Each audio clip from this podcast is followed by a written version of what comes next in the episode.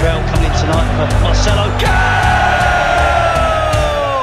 Nak tahu perkembangan dunia bola sepak di Malaysia atau luar negara? Semuanya dalam Bola Bro. Berlalulah sudah eh Wah ini adalah mood uh, hari raya Di Ais Kacang Di Bola Bro ini Selamat datang kembali bersama dengan saya Dan juga saya tidak kesorangan Sebab saya tak nak beraya seorang-seorang Di pagi ini Selamat Hari Raya Muzamil Selamat Hari Raya Hanif. uh, Selamat Hari Raya Kal Selamat Hari Raya Maaf Zahir dan Matin Cantik kedua-duanya berbaju Melayu bersongkok. Anda semua kalau tengok ni memang saya akan terus bagi duit raya lah pada kedua-dua ni eh. Uh, kalau boleh memang RM10 je lah saya bagi sebab uh, baju merah dua-duanya. Terima kasih kerana bersama dengan saya baru balik dari semayang raya. Semayang tadi? Ya. Yes. Alhamdulillah, Alhamdulillah puasa penuh semayang pun. Kedua-dua ni adalah calon menantu mak awak-awak semua di sini. Okey, kita nak kembali uh, bersama di uh, podcast Ais Kacang ini di Bola Bro. Uh, kali ini walaupun raya, kita masih nak bercerita tentang demam bola sepak Piala Dunia yang berlangsung ketika ini dan kalau boleh kita nak sembangkan kali ini uh, tentunya masing-masing punya pilihan. Uh, Germany mungkin adalah juara bertahan tetapi untuk musim 2018 ni apa yang boleh kita harapkan tentang Piala Dunia yang sedang berlangsung ketika ini? Saya mulakan dengan Karl dululah. Saya sebagai penyokong Germany Alamak. Okey. Mengharapkan Jerman dapat top Okey, top 4 eh? 4 Top 4 Oh, bukan mempertahankan kejuaraan. Top 4 Okey, uh, Muzamil? Uh, saya ingin melihat uh, akan munculnya satu negara kecil yang menjadi kuda hitam dalam pertandingan ini. Kalau kita boleh lihat uh, di Afrika Selatan uh, adalah Afrika Selatan yang mel- melangkah ke Squad A. Kemudian uh, 2002 Korea Selatan dan Jepun. Mhm. Pada kali ini saya mengharapkan ia adalah Maghribi dan saya percaya ia adalah Maghribi. Kenapa Maghribi ni? Kita lain macam lah awak punya kuda hitam Mor- ni. Moran Shamak dah tak ada dah Ya, yeah, uh, kalau kita lihat Maghribi adalah uh, pasukan yang uh, hanya bolos satu gol ketika peringkat kumpulan uh, di uh, kelaikan Piala Dunia uh, di zon Afrika. Okey. Uh, saya nak tanya dulu pasukan uh, favourite awak? Uh, Spanyol. Spanyol. Okey, Spanyol menentang Germany dua-duanya dari Eropah. Uh, saya pula orang England. Memang kebetulan lahir dekat England. Uh, jadi kita kita dah tengok uh, senarai awal pemain yang yang dikeluarkan. Hmm. Uh, mungkin juga Germany uh, Spanyol pun kita dah boleh ramalkan pemain-pemainnya. Uh, apa perbezaan uh, Piala Dunia kali ini berbanding dengan Piala Dunia yang sebelum-sebelum ini? Dalam Piala Dunia pada edisi kali ini uh, saya berpendapat ada lebih banyak penekanan terhadap aspek taktikal terutamanya dah, oleh pasukan-pasukan uh, mereka akan lebih banyak mempunyai maklumat tentang maklumat kecil-kecil orang kata macam uh, Find the details Ya, yeah, fine, fine, fine details. Macam contohnya, Ya. yeah. pemain A ni, dia suka buat apa bila dia bermain sebagai sayap kiri. Ya. Ah, Benda-benda kecil macam tu akan menjadi penentu uh, kepada kejayaan pasukan. Dan uh, saya berpendapat uh, akan adanya data uh, di mana apa uh, semua pemain akan tahu uh, kat mana penalti kalau mereka ambil penalti ni kat kat belah mana mereka selalunya akan Oh sepak. macam Euro 2016 lah Masa Ya. Italy lawan dengan Germany Ya. Sampai 9 berapa lah Ya, Ah. sebab mereka melakukan kajian yang sangat terperinci. Tapi Yes. ini dah macam boring dah bola sepak. Kan? Betul juga So apa nak Muhammad Salah jadi Magic of the 2018 Okey, hmm. hmm, mungkin lah kan. Uh, tapi kalau kita nak nak cakap uh, tentang negara-negara Brazil contohnya, uh, antara nama besar hmm. uh, dalam Piala Dunia ini, uh, mungkin tahun ini antara pasukan yang Brazil kita tahu nama-nama besar yang berada bermain. Tetapi untuk tahun 2018 adalah pemain-pemain muda, bukanlah tidak bernama besar tetapi tidak seperti reputasi yang sebelum-sebelum ini.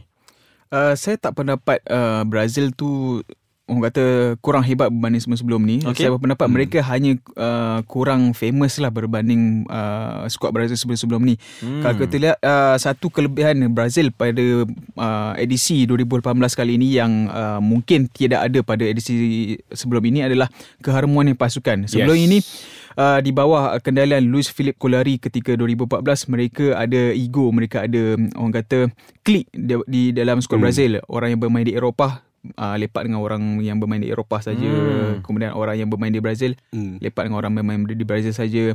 Tapi uh, di bawah kendalian Tite ketika ini skuad Brazil uh, berjaya orang kata gel sebagai sebuah uh, skuad yang betul-betul bersatu padu yang uh, mereka tahu siapa leader dalam pasukan tersebut hmm. dan mereka tahu siapa yang bukan leader tu tugas mereka adalah memastikan leader mereka tu prosper supaya uh, orang kata insiden yang memalukan ketika 2014 tu tidak berulang lagi bagi Brazil. Hmm. Mm-hmm. Mungkin dia ambil uh, template daripada Jerman kot dalam Germany. Yeah. Uh, dia memastikan bila ada training camp apa semua tak ada klik. So yeah. setiap malam dia orang akan berumah dengan uh, different team members. Ya. So uh, keharmonian team tu memang penting ah. Mm-hmm. Dan saya teringat kisah bagaimana Jerman memenangi Piala Dunia yang lalu kerana mereka hadir lebih awal dari pasukan-pasukan yang lain untuk menyesuaikan diri Ya. di Brazil sehingga ketika Jerman menang penyokong Brazil merasakan bahawa Jerman memang patut menang. Hmm. Dan itu antara perkara yang uh, magicnya Piala Dunia ni yang berlangsung 4 tahun sekali. Kita berhenti rehat seketika.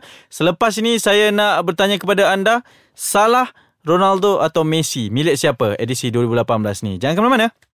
Okey, terus ikuti kami di Instagram Ais Kacang MY, Facebook uh, like page Ais Kacang dan juga Twitter at Ais Kacang MY untuk terus bersama dengan kami di Bola Bro di podcast Ais Kacang ini. Kali ini bersempena dengan mood Hari Raya pada hari ini, kita nak berbicara tentang Piala Dunia 2018 seperti yang saya janjikan sebelum kita berhenti rehat tadi, makan kuih kan?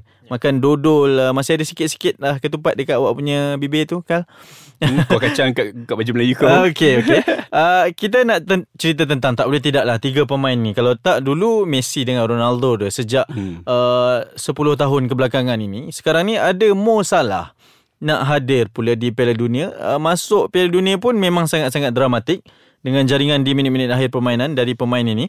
Sekarang Mo Salah adalah ibarat pemain yang mampu mencabar mereka. Jadi milik siapa ni? Ataupun pentas Piala Dunia ini adalah pentas yang lain? Uh, saya ada ada dua calon lain. Oh, calon lain? Calon lain. Kylian Mbappe Yes. dengan uh, siapa? Timo Werner. Okey. Ah, so Mesti ada Jerman eh? mesti ada Jerman. Okey. Kerap Jerman dalam hati.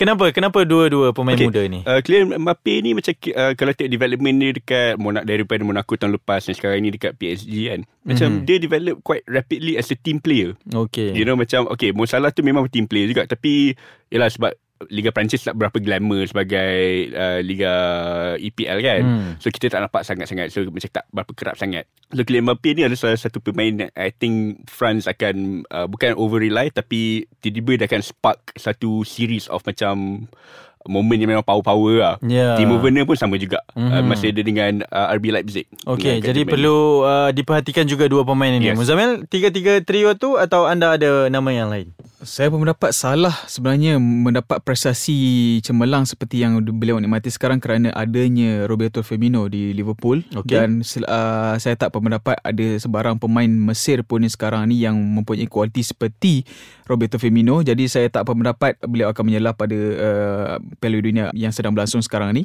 Tentang Cristiano Ronaldo pula uh, saya pendapat mungkin beliau boleh membantu Portugal untuk memenangi Euro 2016 tetapi pentas Piala Dunia 2018 ni ada pentas yang jauh lebih besar daripada Euro. Hmm. uh, akan ada kejutan-kejutan daripada pasukan Asia, Afrika dan sebagainya.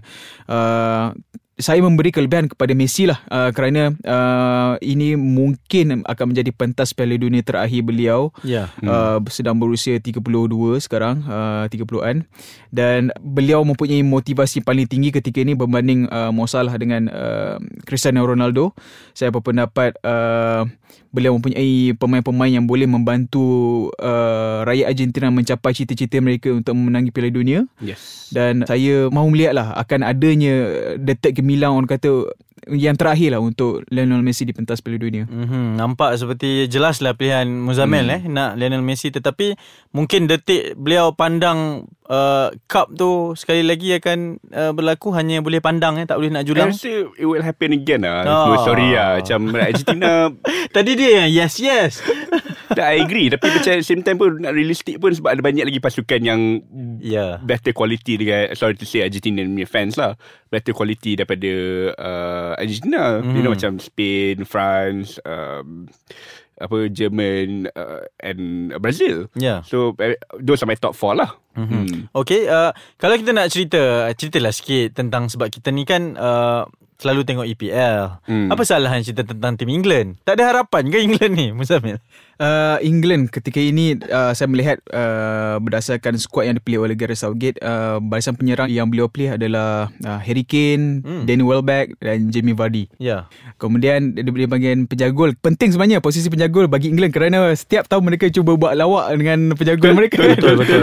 Kita Ah. tak payah cerita penyerang, penjaga gol je cukup. Ya, yeah, uh, tiga calon yang dipilih oleh Gareth Southgate pada tahun ini adalah Jordan Pickford, uh, Nick Pope daripada Burnley Ya. dengan uh, Jack Butland. Hmm. Uh, tiga-tiga penjaga gol ni sebenarnya ialah uh, berbanding uh, kalau kita banding secara Empat kelab mereka uh, Nick Pope adalah penjaga gol yang lebih uh, lebih baik lah tetapi uh, daripada tiga calon ini Nick Pope paling tidak berpengalaman Hmm. tidak ada punya cap lagi Betul. Uh, Jack Ballen uh, baru saja relegate dengan Stoke City uh, dalam Premier League. Uh, Ish, ish, ish. Kemudian Jordan Pickford penjaga gol termahal dalam sejarah uh, Everton 30 million. Orang menjangkakan beliau akan menghadapi musim yang cemerlang dengan Everton boleh Betul. naik sampai ke Europe tetapi as it turns out uh, Nope. ia tidak menjadi. Mhm. Tak ada harapan England? Mungkin Sorry. ringkasnya? Sorry. No. No. No. Hari raya ni korang tak nak bagi chance sikit kan? Harapan England hanya bergantung kepada kaki Danny Welbeck saja. Tu lah. dia, dia, dia adalah ibarat Lucas Ah. Podolski. Coming from uh, Arsenal fan. Okay terima kasih. Selamat Hari Raya. Kita Raya. jumpa lagi. Jom kita terus ke rumah-rumah terbuka yang ada. Uh, Teruskan bersama dengan kami Di Bola Bro Di Ais Kacang. Bye-bye. Selamat Hari Raya. Raya. Selamat Hari Raya semua.